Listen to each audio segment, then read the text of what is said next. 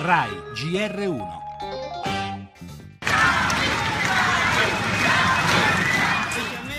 Quello che domandiamo è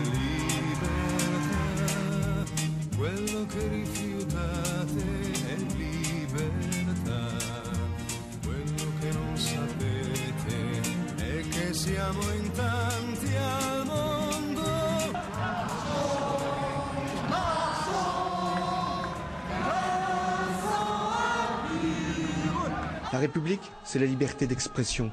La République, c'est la démocratie. I nostri valori sono più forti delle loro minacce.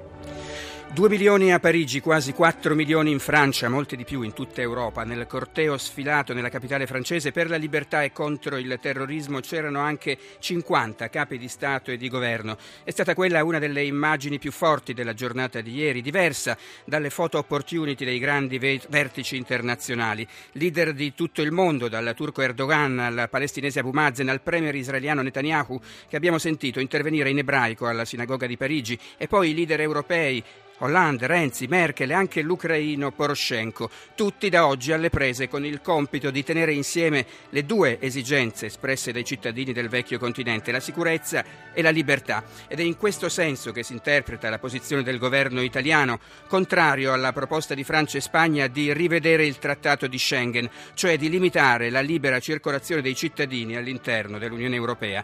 Non siamo al sicuro, ma non dobbiamo cedere alla paura, dice il ministro Alfano. Non esiste in questo momento un paese a rischio zero. Un uomo e un continente che hanno paura non sono liberi.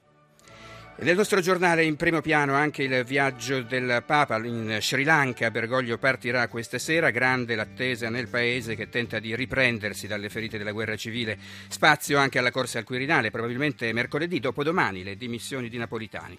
Renzi conta in un risultato alla quarta votazione. Parleremo poi del terremoto di Haiti, cinque anni dopo, con la testimonianza di una sopravvissuta.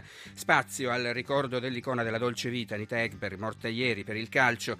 La vittoria della Juve a Napoli e il 2-2 nel derby Roma-Lazio.